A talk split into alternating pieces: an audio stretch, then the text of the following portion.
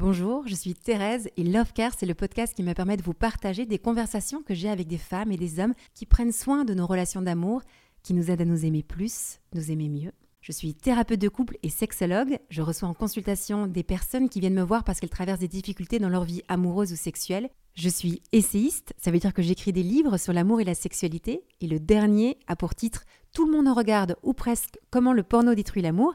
Il a été publié chez Albin Michel et je vous invite à le lire pour comprendre pourquoi il faut arrêter de regarder la pornographie et comment faire pour y arriver. Mais j'interviens aussi chaque semaine auprès des lycéens pour leur parler d'amour et de sexualité. Je donne aussi des conférences pour les adultes tous les lundis soirs. Il y a plus d'une cinquantaine de conférences que vous pouvez découvrir. Je propose des stages réservés aux célibataires pour dénouer ce qui les empêche d'aimer ou de se laisser aimer durablement. Je propose des stages réservés aux femmes pour dénouer ce qui les empêche d'être libres sexuellement. Je propose aussi des formations pour transmettre des outils pédagogiques pour aller parler d'amour et de sexualité auprès des adolescents. Bref, beaucoup d'autres choses encore, mais que je vous laisse découvrir sur mon site internet www.thérèseargot.com. Et maintenant, je laisse toute la place à mon invité.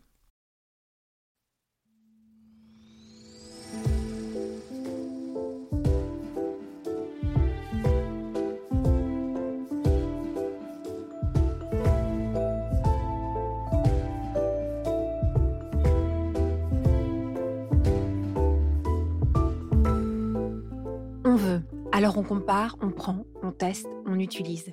Puis on jette, on remplace et on amasse. Pas seulement les choses, les personnes aussi.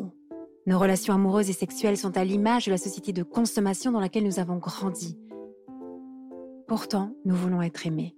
Être aimés durablement, être aimés pour ce que nous sommes. C'est notre désir le plus profond. Alors pourquoi y renoncer puisque c'est possible de le réaliser?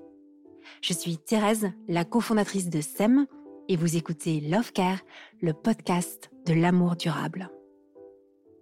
Elle aime son mari et son petit garçon, elle aime les ondes pleines, les grandes tablées, elle aime écrire, chanter, se baigner dans les rivières, manger les fruits sauvages, elle aime le parfum des roses et les tomates du jardin, l'harmonie, s'émerveiller de tout ce qui est beau, Bonjour Marion. Bonjour Thérèse. On a beaucoup de Marion à ce micro de, de Sam Love Care, donc une nouvelle Marion aujourd'hui avec nous. Marion, je suis ravie de te rencontrer. Tu nous viens d'Orléans. Tout à fait. Voilà, j'aime bien aussi rencontrer des professionnels qui sont un peu partout euh, hmm. en France et qui contribuent à leur façon à prendre soin de nos relations d'amour. Alors avant de commencer à parler du, du sujet qui va nous intéresser aujourd'hui, est-ce que tu pourrais un peu te présenter? Comment tu en es venue à prendre soin de nos relations d'amour, Marion? Mmh, Avec plaisir, Thérèse. Alors, euh, moi, je suis, euh, j'accompagne mes couples avec la méthode Imago euh, depuis quelques temps. Une méthode que vous connaissez peut-être, hein, si vous avez déjà écouté ces podcasts, parce que juste pour faire le lien, il y a Florentine de Wang qui a déjà parlé de la méthode Imago. Il y a aussi Claude Parisot qui nous en a parlé. Et alors toi, tu vas nous en parler aussi à ta façon. Ah, il y a une autre, Marion, Marion qui nous a parlé aussi de, de la méthode Imago qu'elle met en place au sein des entreprises. Donc là, vous allez me dire, mais Thérèse, tu n'invites que des thérapeutes imago. oui, parce que je suis moi-même thérapeute imago et que je trouve cette euh, façon de, de, faire euh, extraordinaire. Mais ce que j'aime bien, c'est de voir comment chacun euh, la distille et comment chacun se mmh. l'approprie. Mmh. Donc voilà pourquoi est-ce qu'on est avec toi aussi aujourd'hui. Donc, je reviens à mon écoute. tu dis que tu es thérapeute imago. Alors, je suis encore en, cours de, formation de certification à cet endroit-là, euh, mais j'accompagne déjà les couples parce que, euh, en fait, il y a deux façons de, se former avec Imago. il y a la facilitation Imago euh, et la le, être, devenir thérapeute Imago. Et je suis déjà facilitatrice, ce qui permet, comme Marion, que tu mm. as déjà reçu, ce qui permet d'accompagner aussi les individus avec la méthode Imago. C'est-à-dire que j'accompagne aussi les personnes qui sont solo euh, avec cette méthode-là. Et on arrive dans des espaces euh, au niveau de l'inconscient, au niveau de la compréhension de nos blessures, de nos réactivités, de nos boutons rouges, etc., qui est absolument passionnant aussi pour les solos. Donc euh, voilà, pour les couples comme pour les personnes solo, c'est vraiment super. Il a toujours été thérapeute pour les, les célibataires ou les gens qui sont en couple? Non. avant, initialement, donc il y a plus de dix ans, il y a une, quinzaine d'années, je me suis formée à la naturopathie. Tu as commencé par être naturopathe. Tout à fait. Alors, raconte-nous pourquoi tu as voulu être naturopathe, parce que ça, c'est aussi un métier qu'on connaît à ce micro de Sam Lovecare. Alors, on avait commencé la série de podcasts avec Lorraine Sindici, qui est naturopathe et mmh. qui parle beaucoup des méthodes d'auto-observation pour euh, maîtriser sa fertilité. etc. Mmh. Là, je fais un peu du name dropping depuis le début, mais pour montrer un peu les liens entre les mmh. différents intervenants dans ce podcast. Donc, ça, c'est le premier épisode. Et alors, toi, naturopathe comme elle, raconte-moi comment est-ce que tu as eu cette idée de devenir naturopathe avant d'être thérapeute? Bah, J'étais assez jeune, j'étais en train de finir un master de complètement autre chose dans lequel je m'épanouissais euh, pas. Et je me suis dit, Marion, qu'est-ce qui te rendrait heureuse tous les jours de ta vie qui euh, ne ressemblerait pas à un travail, quelque chose que tu pourrais faire simplement? Et donc je me suis, je suis partie du fait que euh, moi, ce que j'aimais dans la vie, à ce moment-là, et que j'aime toujours d'ailleurs, parce que ça faisait partie de mes, de mes j'aime que tu as dit au début, là, ce que j'aime, euh, eh bien, j'aime beaucoup recevoir des gens, j'aime faire à manger, j'aime créer un climat chaleureux pour les personnes, donc une notion de bien-être avec l'alimentation. Euh, et avec l'alimentation saine. Et à cette époque-là, euh, j'avais une vingtaine d'années et j'invitais euh, des gens chez moi régulièrement pour faire manger, leur faire découvrir des choses plus saines. La naturopathie était absolument pas connue. Ah et puis à 20 ans, on ne mange pas vraiment des choses très très saines en général. voilà. Ça devait être très atypique tes propositions. Voilà, c'était très atypique, très très atypique. J'ai fait découvrir le tofu à certaines personnes. c'était étonnant. À 20 ans, oui, c'est pas vraiment ça qu'on prend. Un bon McDo bien dégoûtant, mais euh, voilà, la copine naturopathe qui faisait manger des bonnes choses. Donc tu as fait ça pendant pas mal d'années? Oui, j'ai fait ça. Finalement, je me suis formée et puis euh, je suis devenue naturopathe. J'ai eu un cabinet à Paris pendant euh, une dizaine d'années. J'ai beaucoup beaucoup aimé pratiquer la naturopathie. J'ai écrit un livre qui s'appelle Je me libère du sucre, qui est devenu un best-seller. Donc euh, euh, ma pratique de la naturopathie a très très bien marché. Et en même temps, je sentais que je, m'essoufflais un peu parce que euh, naturopathe, c'est éducateur d'hygiène de vie. Et donc, on explique aux gens comment manger, mais aussi comment avoir une hygiène de vie qui fait qu'ils sont en bonne santé, qu'ils se sentent bien.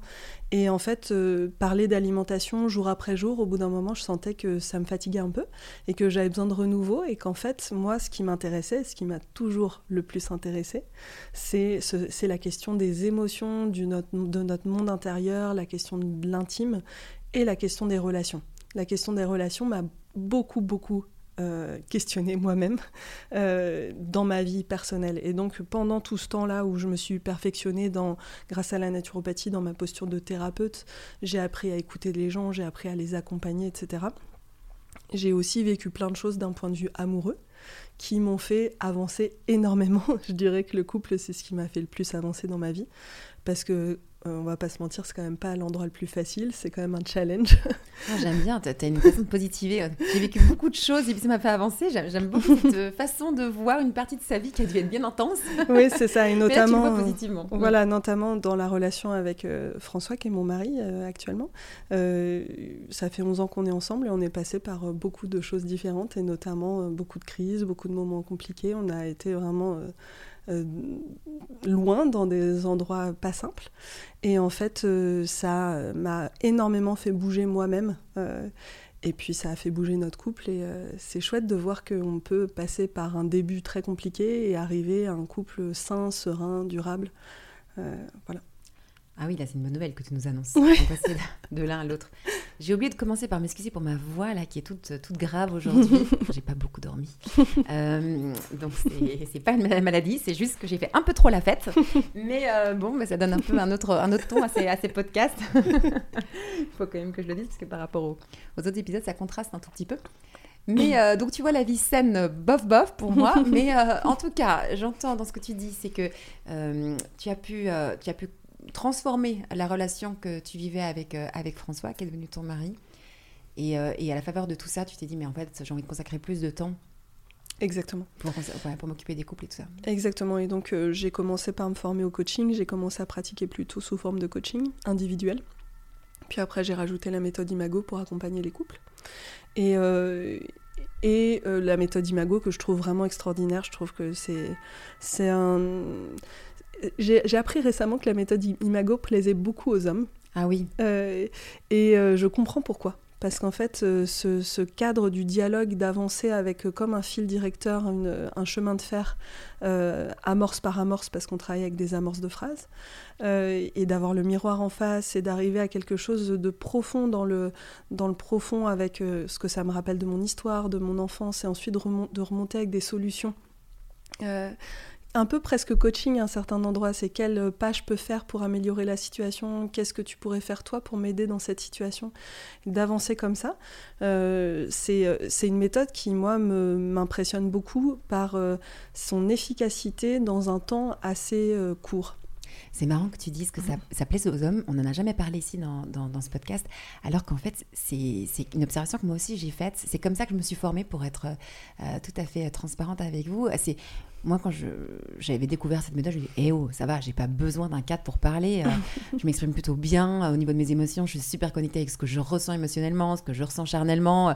j'ai pas de problème d'expression, etc. Donc je me dis Mais oh, il me saoule à, à, devoir mettre un protocole, tu vois, pour dialoguer.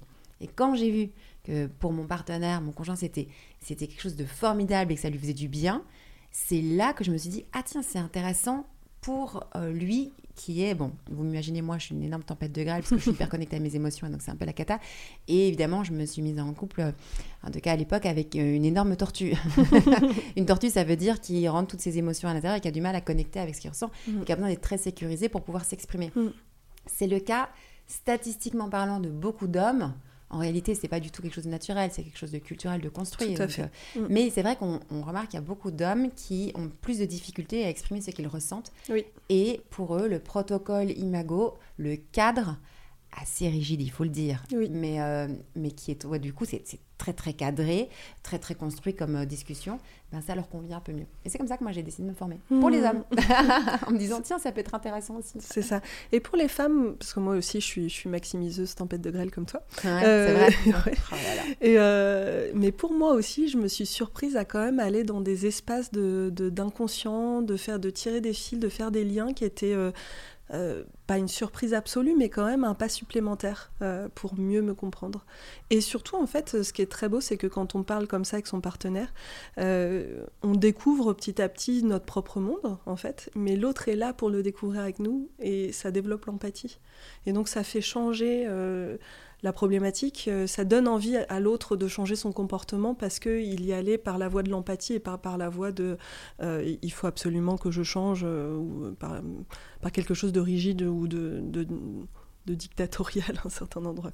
Mais donc, si vous êtes en relation avec quelqu'un, que ce soit femme ou homme, hein, parce qu'on a bien dit, c'est pas quelque chose de naturel, qui a du mal à exprimer ce qu'il ressent, mm. ce qu'il pense, ce qu'il veut, ses besoins, etc., c'est une, euh, c'est une approche qui peut vraiment lui correspondre euh, bien plus que d'autres approches où il y a une discussion un peu plus libre euh, avec un conseiller conjugal ou quoi. donc voilà. Ça, c'est petite, parenthèse. parenthèse, mm. mais ça peut être quelque chose de positif. Donc, Marion, toi, tu accompagnes des personnes maintenant, aujourd'hui, en tant mm-hmm. que thérapeute. Mm-hmm. Imago, là, dans quelques, dans quelques temps, tu vas être certifiée.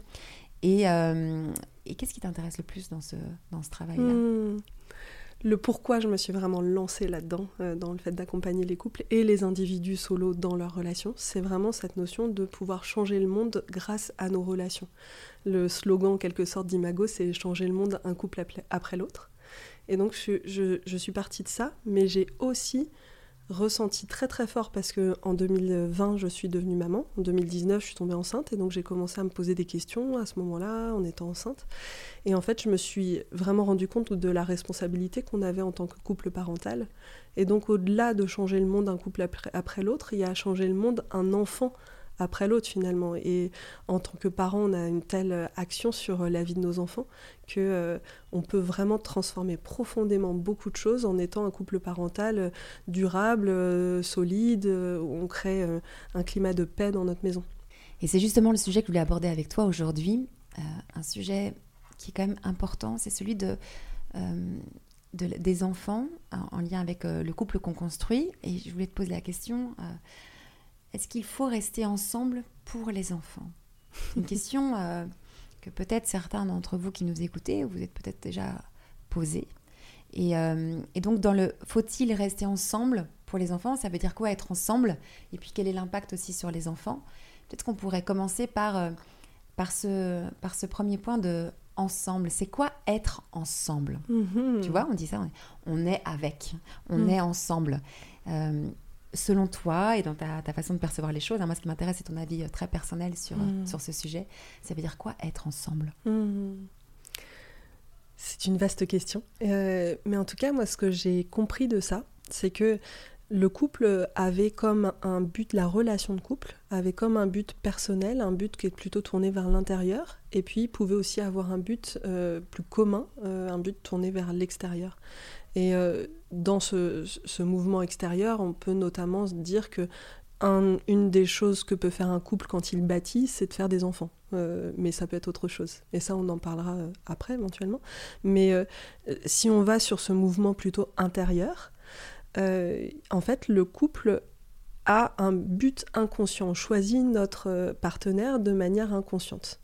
Et souvent, on se pose la question, mais pourquoi j'ai choisi cette personne-là qui me challenge autant C'est pourquoi, pourquoi vraiment euh, il y a quelque chose qui me tient à être dans cette relation? Alors, tu dis qui me challenge autant. Euh, en général, on le dit pas comme ça. Hein. Pourquoi je dis des personnes qui m'emmerdent autant?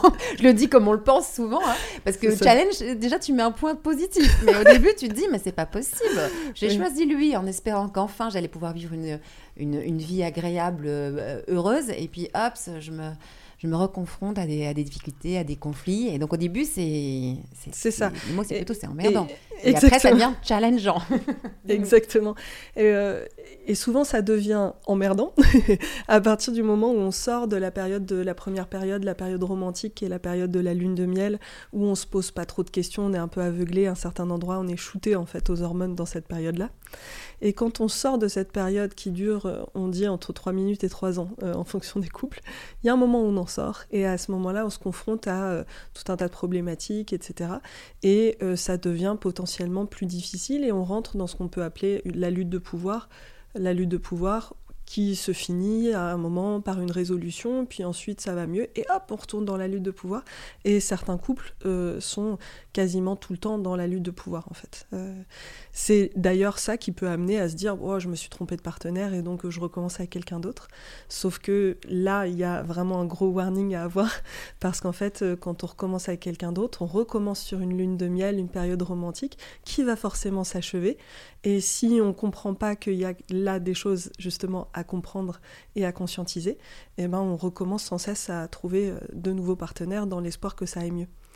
Euh, et donc, ce but inconscient c'est notamment de finir l'enfance. C'est-à-dire que dans l'enfance, on a vécu quelque chose avec nos parents, on a vécu quelque chose qui nous a blessés à certains endroits. Et donc, on cherche inconsciemment à obtenir de notre partenaire ce qu'on n'a pas réussi à obtenir de nos parents. Et donc, euh, on, est là en circuit un peu sur euh, nos blessures d'enfance. Euh, et en plus, souvent, on choisit un partenaire qui ne nous ressemble pas en certains aspects tu vois, tout à l'heure, tu disais ce question de tempête de grêle tortue qu'on peut appeler aussi dans la méthode Imago euh, maximiseur, minimiseur. Et en fait, euh, tu te retrouves à avoir quelqu'un qui a totalement d'autres formes de réaction que toi, un autre monde intérieur, une autre façon de penser, de percevoir les choses, ce qui est potentiellement très confrontant, surtout si on a des blessures et qu'on cherche à les réparer. Et ça, tu peux expliquer euh, à celles et ceux qui nous écoutent pourquoi est-ce qu'on va chercher quelqu'un de si différent? Pourquoi est-ce qu'on prend pas quelqu'un qui nous ressemble, qui fonctionne comme nous? Je me pose encore la question. Et eh bien encore une fois, pour terminer, euh, le boulot. C'est-à-dire qu'il euh, y a eu des choses qui se sont passées euh, dans notre enfance qui continuent à impacter notre vie. C'est ce qu'on peut appeler aussi les boutons rouges. Il y a aussi cette phrase en anglais du créateur d'Imago qui dit Tout ce qui est hystérique est historique. Moi, j'aime pas trop le mot hystérique, mais je trouve que ce, jeu de mots est intéressant. Euh, ça veut dire que tout ce qui est très réactif en nous veut forcément parler de quelque chose d'ancien. Et souvent, quand on cherche l'ancien, on peut trouver un truc dans une ancienne relation, etc. Mais si on creuse, on creuse, on arrive sur euh, les moments déterminants, de la construction d'un être humain, qui est l'enfance. Euh, sont des différentes phases de l'enfance, en fait, qui amènent différents types de blessures. Donc être ensemble, euh, selon l'approche que tu nous proposes, euh, c'est d'avancer à deux pour réparer les blessures de son enfance, c'est bien ça? Tout à fait. Il y a cet aspect-là, et puis il y a aussi développer certains aspects de nous euh, qu'on n'a pas développés. Et pourquoi on ne les a pas développés? Ben, Peut-être parce qu'on a eu des injonctions à être plutôt comme ci, pas comme ça, quoi, justement, ces blessures, les exemples qu'on a eus, etc. Et on peut parler de parties congelées c'est comme si on avait des parties de nous qui étaient comme congelées, parfois sidérées hein, par le traumatisme. Il y, a, il y, a, plein de raisons pour lesquelles euh, on n'a pas accès à ces parties-là, des parties qui n'ont pas, pas, été développées. Et ces parties-là, quand elles sont décongelées par notre partenaire, parce que souvent en fait c'est notre partenaire qui va nous aider à ça, et eh ben c'est comme si on retrouvait notre entièreté. On retrouve des parties de nous auxquelles on n'avait pas accès. Et euh, ben, c'est génial d'être se sentir euh, plein, entier, euh, complet. Oui, donc ça veut dire que l'objectif quand même d'être ensemble, c'est qu'il y ait de la joie, du bonheur, du plaisir, euh, parce que euh, parce qu'on se sent mieux aussi. C'est-à-dire que tu mm. parlais tout à l'heure de cette période de lutte de pouvoir où il peut y avoir des conflits. Bon, ça fait partie d'une étape, mais si on en reste là, c'est usant d'être ensemble. Tout à fait. Et on le voit de plus en plus hein, de des hommes et des femmes qui préfèrent être seuls mm. que ensemble, que en couple, parce que c'est usant la relation conjugale en fait. Si euh, on n'en reste que à, à, être dans la confrontation avec l'autre. Mm. En revanche, si on arrive à faire tout ce cheminement dont tu parles et dans, cette approche de bon, ok, on va essayer mm. d'aller réparer ce qui est un peu, euh, ce qui est mm. un peu ou beaucoup ou énormément abîmé dans son enfance, ça devient. Euh, enfin, l'objectif, c'est d'être joyeux, quoi, cette affaire. Exactement. J'insiste là-dessus, hein, parce que sinon, on est beaucoup dans le côté travail, travail et tout, mais la joie, elle est importante. Exactement. et, hum, là, ce que je pourrais dire par rapport à ça, c'est que euh, c'est vraiment important d'aller regarder ces parts-là euh, pour comprendre comment on fonctionne et sortir de. Le principe de la lutte de pouvoir, c'est de se dire que c'est l'autre le problème. C'est-à-dire qu'on se dit, ah là, si l'autre était différent, si l'autre changeait, ça irait mieux quand même. Et en fait, moi, à un moment, dans mon chemin, je, me suis observée tout le temps dire ça. Et je me suis dit, mais si tu dis ça tout le temps, c'est que sûrement il y a quelque chose qui te concerne toi. Euh, j'ai dû souffrir pas mal avant d'arriver à ça. Euh, et en fait, ce que je propose, c'est d'éviter de souffrir pas mal avant d'arriver à ça. Et donc, en fait, de se poser assez rapidement la question de son propre monde intérieur, ses propres blessures, ses propres boutons rouges. Et arriver à mieux comprendre pourquoi on va inconsciemment choisir quelqu'un qui va euh, euh, nous appuyer sur tous nos boutons. C'est-à-dire qu'au fur, et, au fur et à mesure, on peut choisir quelqu'un qui euh, peut-être appuie moins parce qu'on a moins besoin de voir ces espaces-là de nous. Bon, donc on a compris. Alors, tu disais, les, boutons rouges, c'est pas les red flags dont on parle beaucoup, qui sont vraiment des attitudes qui veulent dire danger, danger, la personne n'est pas une bonne personne c'est pas là-dessus. Hein. Quand tu dis bouton rouge, je préfère juste qu'on qu Oui, tout à fait. Les boutons rouges, c'est comme, euh, c'est un, c'est comme un espace intérieur où quand on appuie dessus, euh, ça nous fait réagir euh, très fortement. J'en parle avec un langage très vulgaire. ça nous fait vriller. Il arrive en retard, on vrille, on dit mm. Ah, mais il arrive en retard et c'est horrible parce que tu arrives en retard. Là, c'est qu'il a, il a touché sur quelque chose, il a Exactement. Sur quelque chose de difficile. Mm. Exactement. Et là, on arrive, si on tire les fils, souvent à quelque chose de l'ordre de l'enfance. Mm. Et plus la blessure, elle est ancienne, euh, plus euh, ça peut être réactif. C'est-à-dire que euh, je vais vous donner un exemple en fait sur les blessures d'enfance. Il y a plusieurs types de, de, blessures en fonction des différents âges. Donc entre 0 et 18 mois, c'est l'attachement. entre 18 mois et 3 ans, c'est l'exploration. Entre 3 ans et 4 ans, c'est l'identité. Et entre 4 et 7 ans, c'est la compétence. Et en fait, par exemple, si on s'intéresse à la question de l'attachement, entre 0 et 18 mois, donc c'est vraiment tout petit, hein, c'est même euh, très certainement, j'imagine, euh, ça commence même au niveau euh, intra-utérin. le but, c'est d'exister dans le regard de ses parents. Donc on a besoin que nos parents soient dispo pour nous de manière constante, qu'ils soient chaleureux et qu'ils prennent soin de nos besoins essentiels. Euh, et quand vraiment il y a quelque chose de compliqué à cet endroit-là, soit que le parent n'est pas du tout dispo, qu'il est froid, soit qu'il est euh, dispo de manière inconsistante, c'est-à-dire euh, changeante, parfois dispo, parfois pas dispo, l'enfant ne sait pas trop pourquoi, la relation est coupée. Euh, ça peut donner deux types de réactions. Et donc, euh, par exemple, euh, pas dispo, froideur, entraîne une sensation de rejet de la, part de l'enfant, une blessure de rejet, qui donne potentiellement un évitement. C'est-à-dire que l'enfant va éviter la relation de peur de souffrir. et ça, ça donne plutôt un minimiseur. Donc, ça va, ce qu'on appelle les tortues, les personnes qui vont plutôt avoir tendance à se replier sur eux. Et puis quand euh, le parent euh, va être dispo de manière irrégulière, il donne de l'amour et puis tout d'un coup il en donne plus ou il n'est pas disponible, ça donne plutôt une blessure d'abandon. quand on se sent tout d'un coup abandonné, on a reçu de l'amour, mais hop, on le reçoit plus. Eh ben, euh, là, l'enfant va plutôt développer une stratégie de s'accrocher. Donc euh, vraiment être demandeur du parent, venir sur le parent, dire euh, intéresse-toi à moi, intéresse-toi à moi. Et adulte, ça donne un maximiseur. Ça va plutôt être quelqu'un qui va s'énerver, qui va aborder les problèmes tout de suite, qui va faire ce genre de choses, dans le but, les deux, de préserver la relation. Et donc, c'est très intéressant de comprendre ça, parce qu'une blessure au stade de l'attachement entre 0 et 18 mois, ça vient impacter vraiment la notion d'existence. Ça veut dire qu'une personne qui est blessée à cet endroit-là fort, hein, parce que là, quand je dis ça, vous pouvez peut-être tous vous dire, bah oui, mes parents, ils ont sûrement pas été dispo tout le temps. Mais en fait, il faut que ce soit répété régulièrement de telle sorte que l'enfant euh, en tire une conclusion. Euh, et donc, si on a vécu de manière très répétée euh, la froideur ou la non-disponibilité ou l'irrégularité, ça donne ces blessures-là. Et donc, euh, ça va carrément jusqu'à remettre en question l'existence de euh, l'enfant et l'adulte aussi. Donc euh, là, j'ai eu un exemple justement dans un accompagnement individuel d'une personne qui me parlait d'une relation qui n'était même pas sa relation de couple, qui était une relation avec une femme avec qui elle pouvait potentiellement travailler. Et euh, elle comprenait pas pourquoi cette relation la challengeait autant, pourquoi c'était si difficile. Et je lui ai proposé de faire un dialogue imago avec moi. Donc je lui ai proposé les amorces, je lui ai fait le miroir et on est descendu comme ça dans, son inconscient.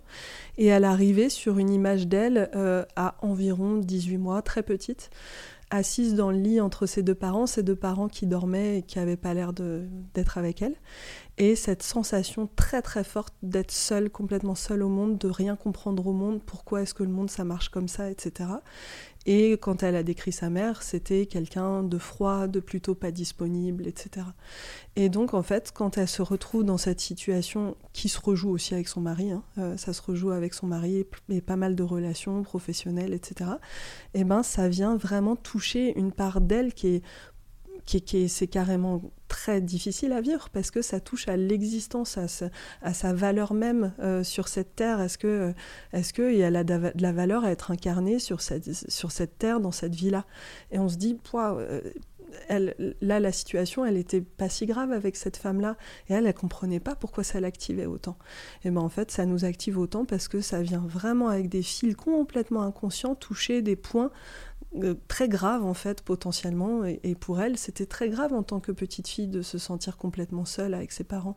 Pas de figure euh, à laquelle elle puisse vraiment se, se, raccrocher de manière sécuritaire. Mais ça veut dire que si dans la relation on peut se sentir dans une grande insécurité euh, on va dire existentielle. On a l'impression que notre, notre vie en dépend, qu'on va mourir s'il se passe quelque chose. Mais je dis ça, on en fait, si vous avez déjà vécu cette expérience, vous comprenez quand j'utilise ces mots-là, quoi. On se sent vraiment en danger, quoi, de vie ou de mort. Ça, c'est souvent une blessure liée au premier mois de notre vie à ce stade de l'attachement. Exactement. Et après le stade de l'attachement, tu disais donc le deuxième stade, l'exploration? Après c'est l'exploration. Donc euh, l'exploration c'est 18 euh, mois à 3 ans.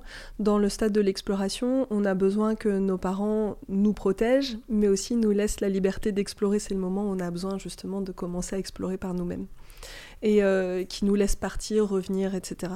Et en fait, si nos parents nous donnent ça, on a un équilibre dans notre façon de fonctionner. Mais si euh, ils sont surprotecteurs, qu'ils ont peur, qu'ils sont possessifs, l'enfant peut avoir tendance à se sentir envahi et à s'isoler et à devenir plutôt un minimiseur, donc une tortue. Et si euh, il y a une, une sous-protection, voire une négligence, l'enfant se sent donc négligé et il a tendance à poursuivre ça veut dire être dans quelque chose qui est très demandeur, ou, qui demande beaucoup d'attention, ou qui prend beaucoup de place, qui fait du bruit, qui fait des bêtises, qui fait des choses comme ça. Et en tant qu'adulte, ça donne euh, un maximiseur. Donc on retrouve ces deux, comportements, mais qui, euh, euh, qui, qui s'expliquent dans aussi la toute petite enfance il a donc le stade de l'exploration. C'est intéressant hein, de vous poser la question est-ce que euh, quand j'étais enfant, j'avais le droit d'explorer Et mm. quand j'explorais, qu'est-ce qui se passait quoi? Mm, Est-ce que mm. quand j'allais faire mon petit tour, ma petite balade, est-ce qu'après je retrouvais mon papa et maman au même endroit Ou bien euh, ils avaient disparu euh, Donc ça m'insécurisait. comment est-ce que. Et puis après tout au long de la vie, dans, dans votre famille, l'éducation que vous avez reçue Est-ce qu'on a le droit d'expérimenter? Est-ce qu'on a le droit d'explorer, de découvrir? Ou alors il y a beaucoup d'interdits liés à ça? C'est mm. intéressant de se poser la question. Et je me permets de, de, donner aussi un, autre élément par rapport à ça, c'est euh, euh, que parfois, euh, c'est pas seulement l'explorer dans le, dans le, comment dire, le, faire aller à droite à gauche, c'est aussi moralement. Mhm. Il peut y avoir beaucoup d'injonctions morales. Tu n'as pas le droit de faire ça.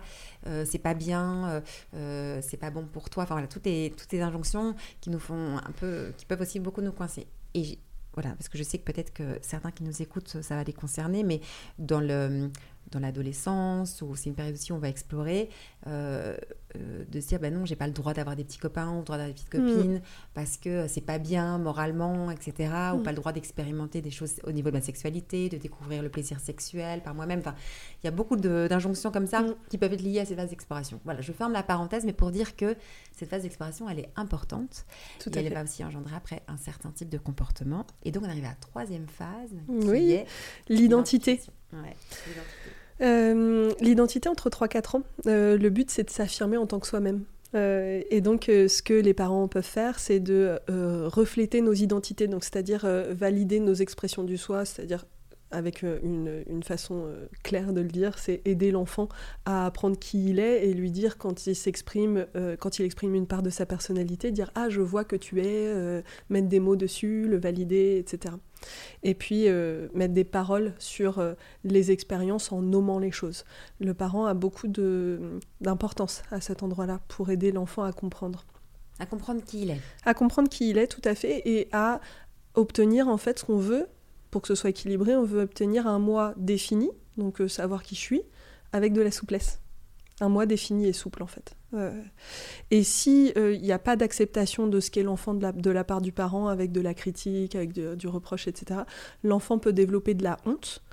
Et il veut absolument éviter cette honte-là. Donc, qu'est-ce qu'il fait? Il contrôle de manière rigide. Et donc, euh, ça peut donner à une personne qui est contrôlante, rigide, pour éviter l'horreur de la honte qui amène sur mes parents ne m'acceptent pas tel que je suis. Euh, et donc ça, ça donne un minimiseur. Ça va donner une personne qui va plutôt être, avoir une énergie rentrée, euh, plutôt être dans une forme d'évitement. Donc si l'enfant ne reçoit pas d'intérêt de la part de son parent, il va plutôt se sentir invisible, pas vu, euh, pas reconnu. Et donc il peut avoir tendance à devenir diffus dans son comportement, c'est-à-dire euh, consensuel, c'est-à-dire qu'il va essayer de s'adapter à ce qu'il ce perçoit de ce que l'autre veut de lui. Et donc il est tout le temps euh, concentré sur qu'est-ce que pense l'autre de moi, qu'est-ce qu'il a comme vision de moi, est-ce qu'il a l'air de bien m'aimer, de pas bien m'aimer, etc. Et en fonction de ça, il va essayer tout le temps de s'adapter. Et donc ça donne quelqu'un qui va être plutôt maximiseur. Et euh, là, on peut aussi reconnaître euh, ces personnes qu'on peut appeler les people pleasers, c'est les personnes qui font attention à toujours être euh, aimées, toujours être perçues de manière positive, etc.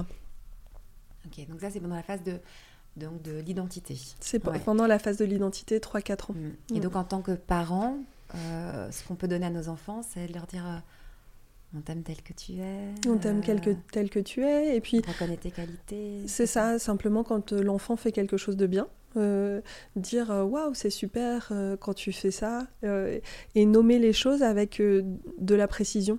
C'est-à-dire que dire, par exemple, en France, on peut avoir tendance, quand un enfant fait un dessin, à juste dire euh, Ah, il est chouette ton dessin, mais c'est vrai que tu pourrais améliorer ce truc-là, ou tu pourrais ci, tu pourrais ça.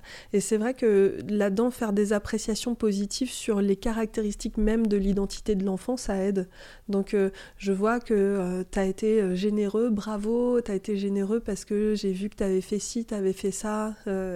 et donc, valider en fait ce qu'est l'enfant, comment il se comporte, d'un point de vue de l'identité, donc avec des mots qui caractérisent l'identité d'une personne.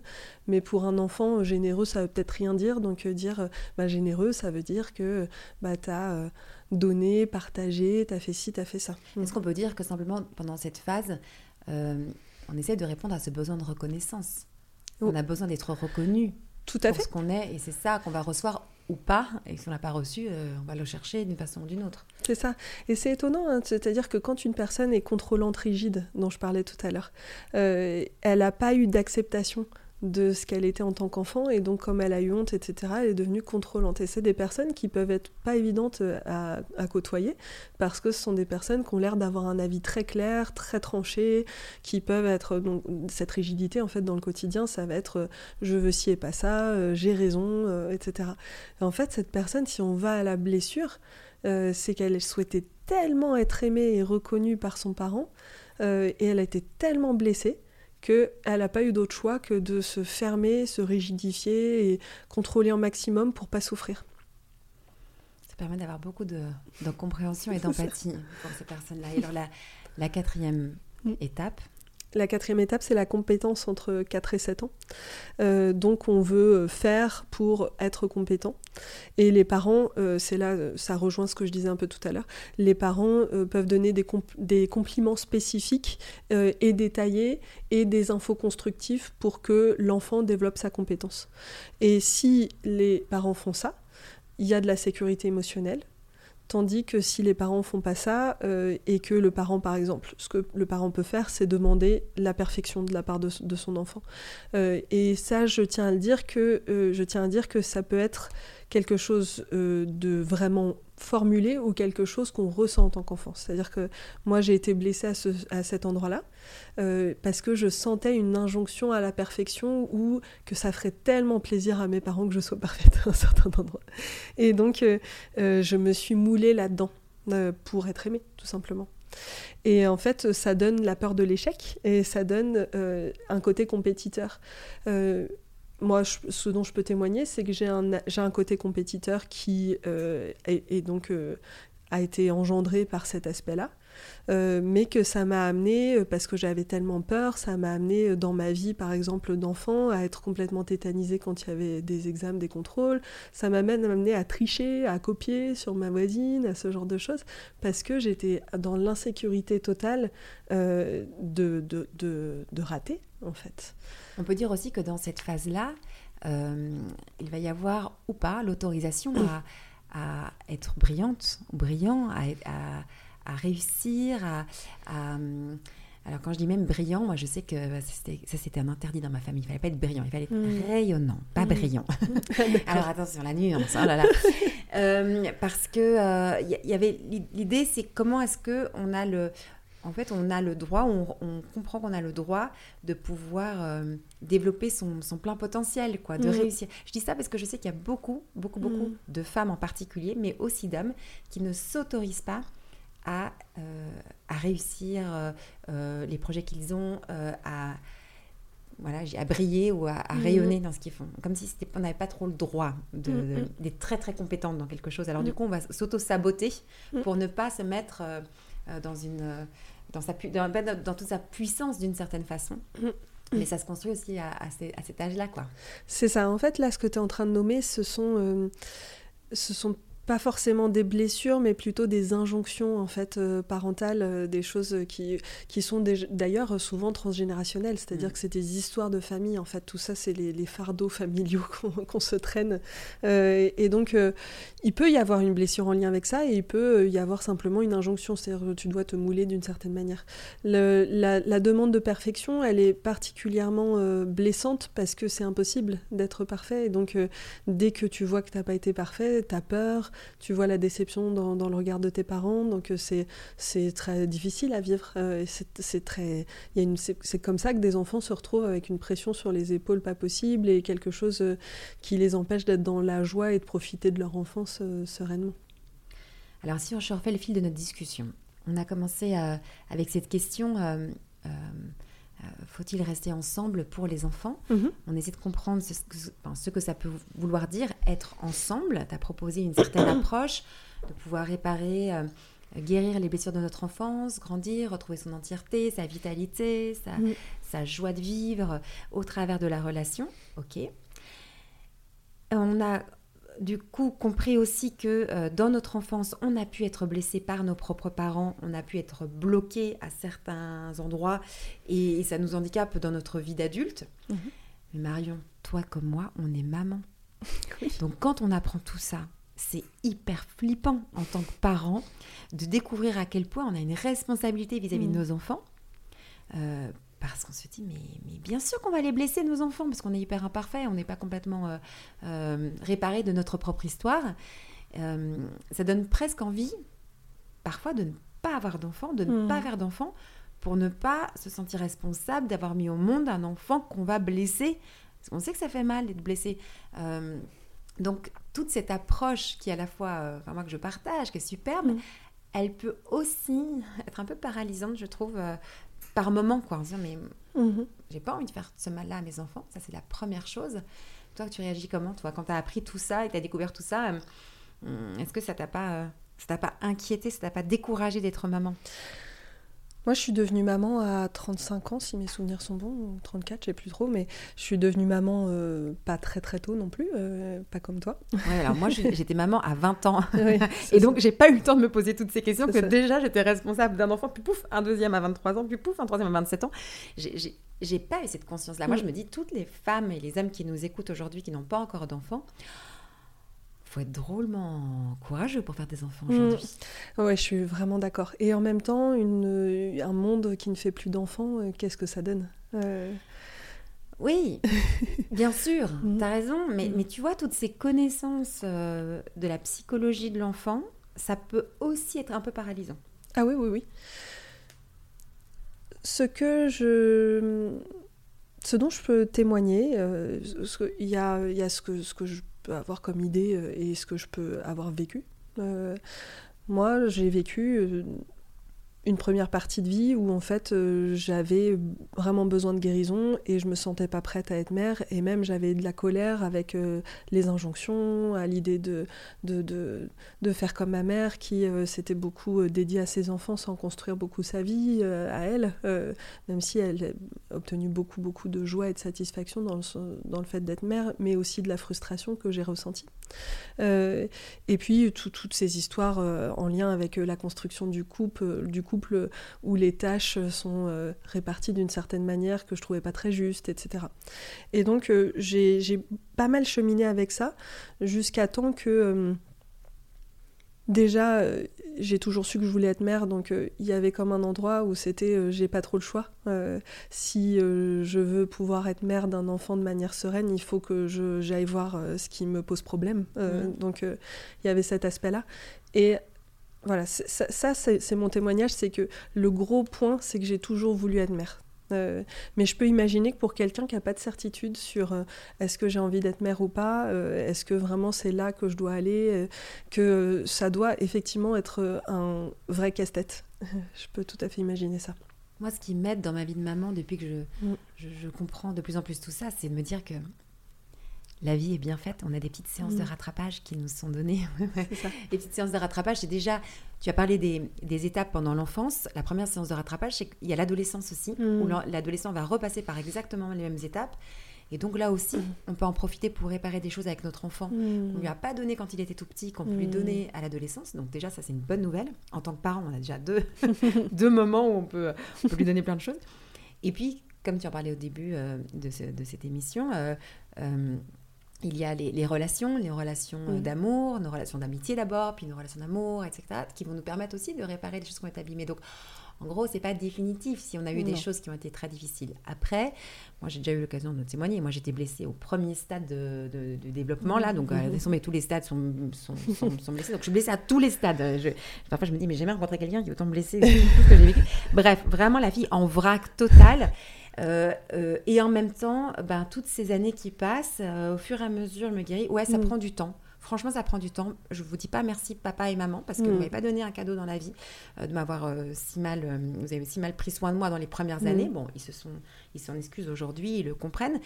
Mais bon, on est quand même capable de passer ces étapes-là et au fur et à mesure de nos relations, qui sont des relations après qui peuvent s'arrêter, etc., on peut euh, commencer à se, à se guérir. Et le plus important, je crois, c'est quand même d'être en chemin et de dire qu'heureusement, on a toute une vie pour retrouver notre, notre pleine vitalité et notre entièreté. Quoi. Donc voilà, c'était la petite...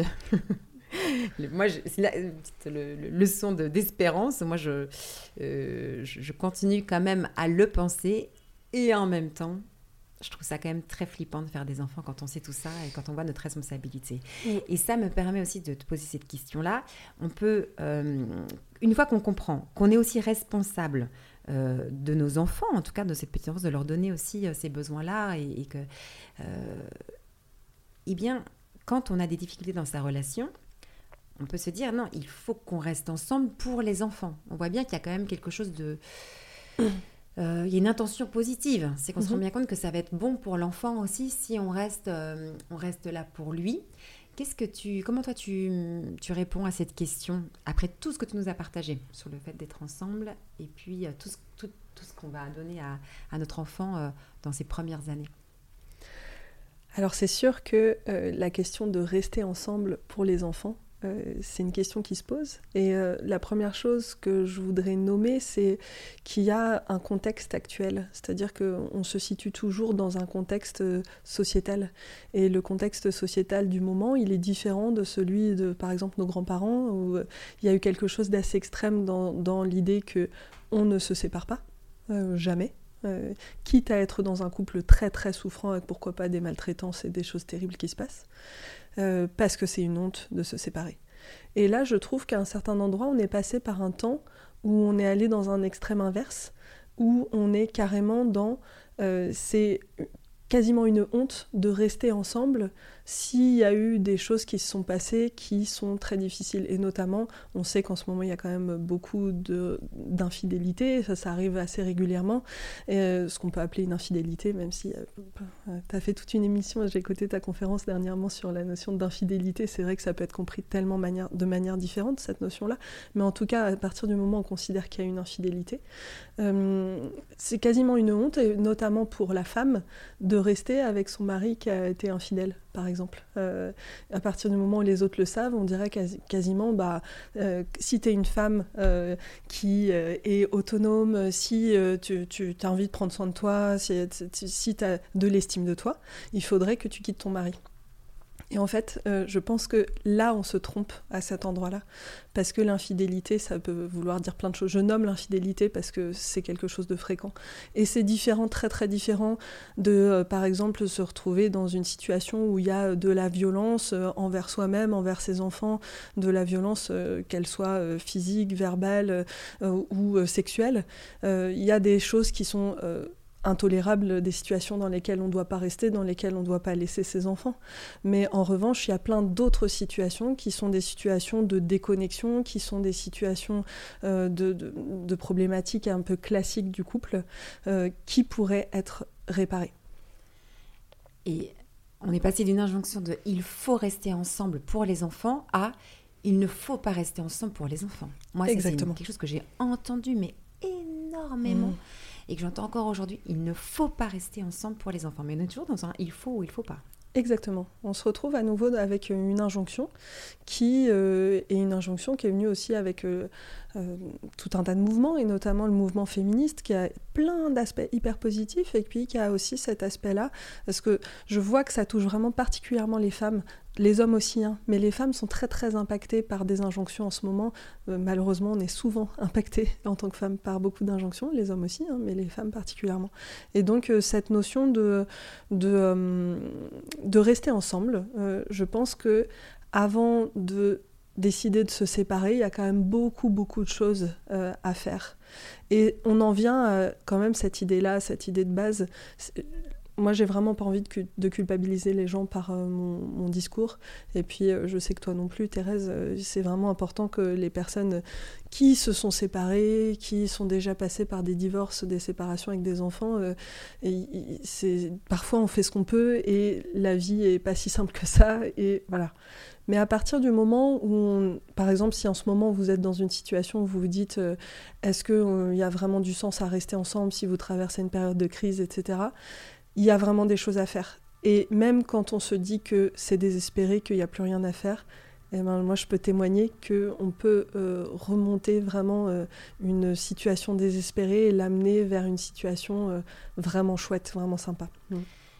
Je pense aussi que quand on vit des périodes très difficiles dans sa relation, on peut se demander mais pourquoi je vais encore faire des efforts pour essayer de mm. sauver ce lien, euh, ça vaut plus la peine?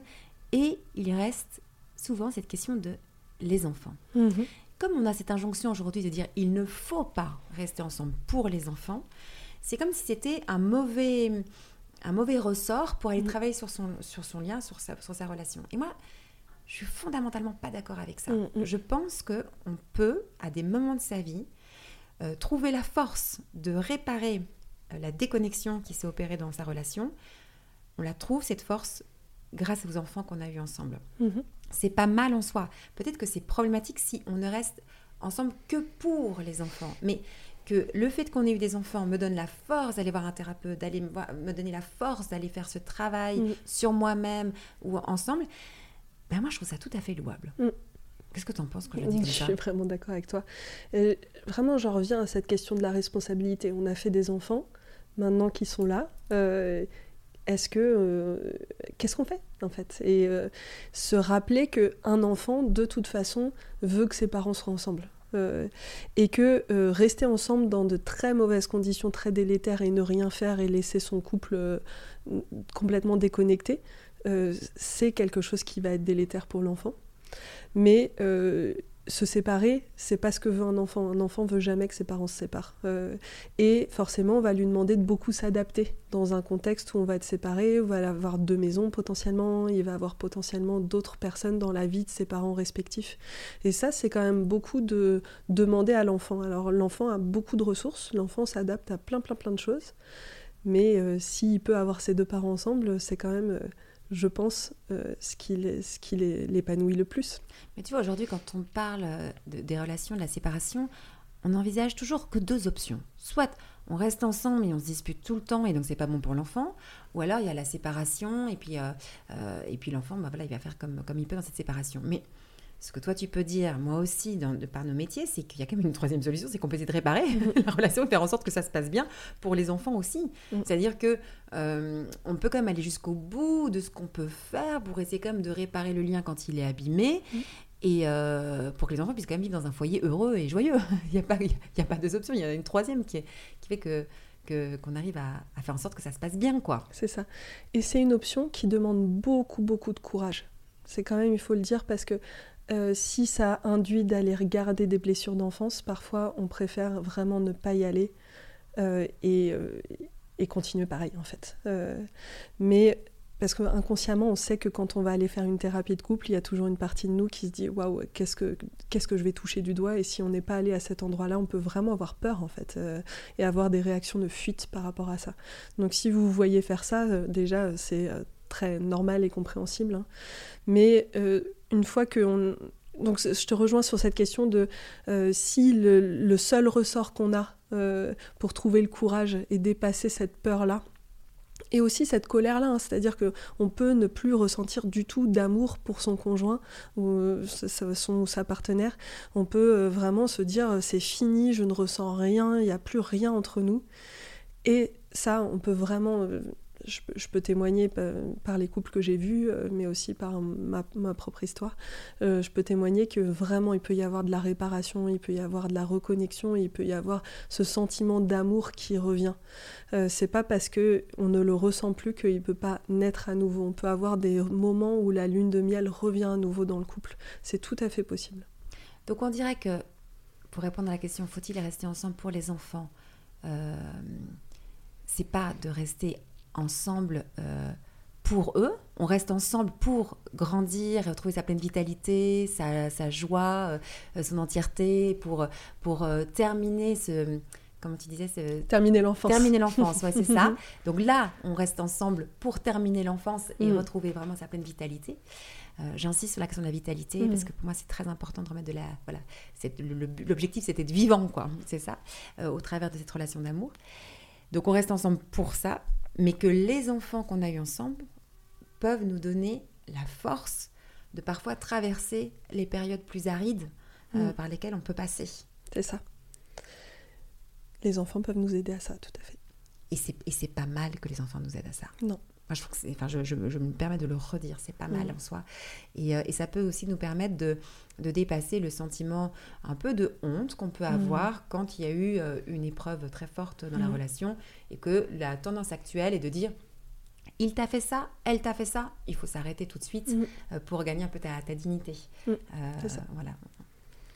Ça te parle ça quand on dit oh, Bah oui, tout à fait. Et puis je pense qu'il peut, il peut même y avoir un endroit où quand on dépasse ça et que de ce fait, du fait de l'épreuve, on se met vraiment en marche dans son couple, euh, qu'il y a quelque chose qui change. Et là, je veux faire une petite parenthèse pour toutes les personnes qui sont un peu désespérées parce qu'ils ont l'impression que euh, ça va pas être possible d'amener leur partenaire euh, en thérapie, qu'on peut vraiment bien avancer en solo aussi. C'est-à-dire qu'on peut faire vraiment bouger une relation si on avance déjà sur sa partie à soi. Donc n'hésitez pas si vous êtes coincé dans, avec, euh, vous avez fait la demande à votre partenaire de faire une thérapie de couple et puis l'autre ne veut pas. Euh, vraiment, on peut déjà transformer beaucoup les choses rien qu'en travaillant sur soi. Donc ça, c'est une parenthèse. Et je sais plus ce que je disais. Non, mais c'est important ce que tu dis là, parce qu'on peut le ressentir au fond de soi. Je, je voudrais avancer. Euh, et donc, on peut déjà le faire soi. Donc, ça, c'est très, très important ce que tu dis.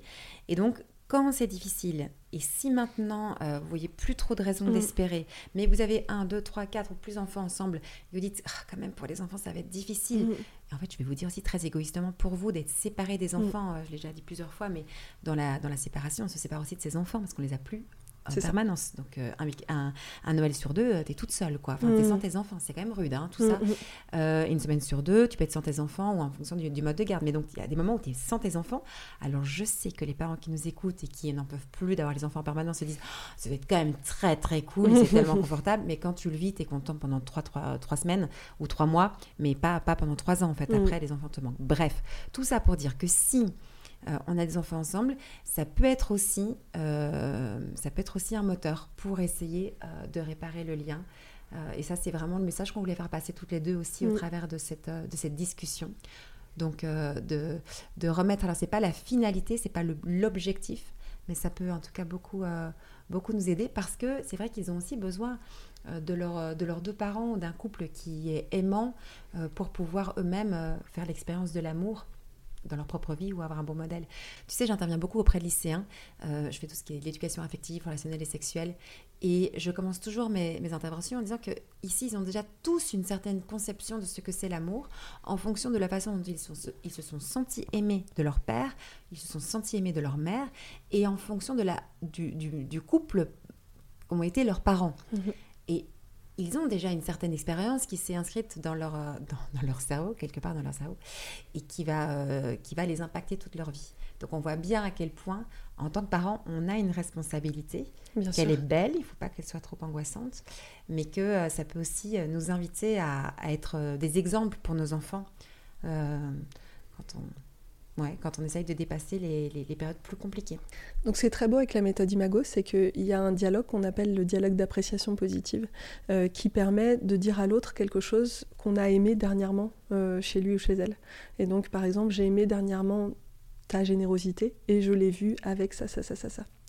Et en fait, euh, moi, la première fois que j'ai fait euh, le stage de couple avec mon mari, euh, parce que Imago, ça se fait aussi sous, euh, forme de stages de couple qui sont vraiment super. Et en fait, j'ai fait ce stage de couple et dans le stage, les animateurs nous ont dit, vous savez, ça fait vraiment du bien aux enfants que de voir leurs parents se dire des choses positives comme ça. et en fait, je me suis je me suis mise à le faire euh, à mon partenaire et, lui aussi euh, devant notre enfant. Euh, et on se dit des choses comme ça positives, pas juste entre nous, mais devant lui.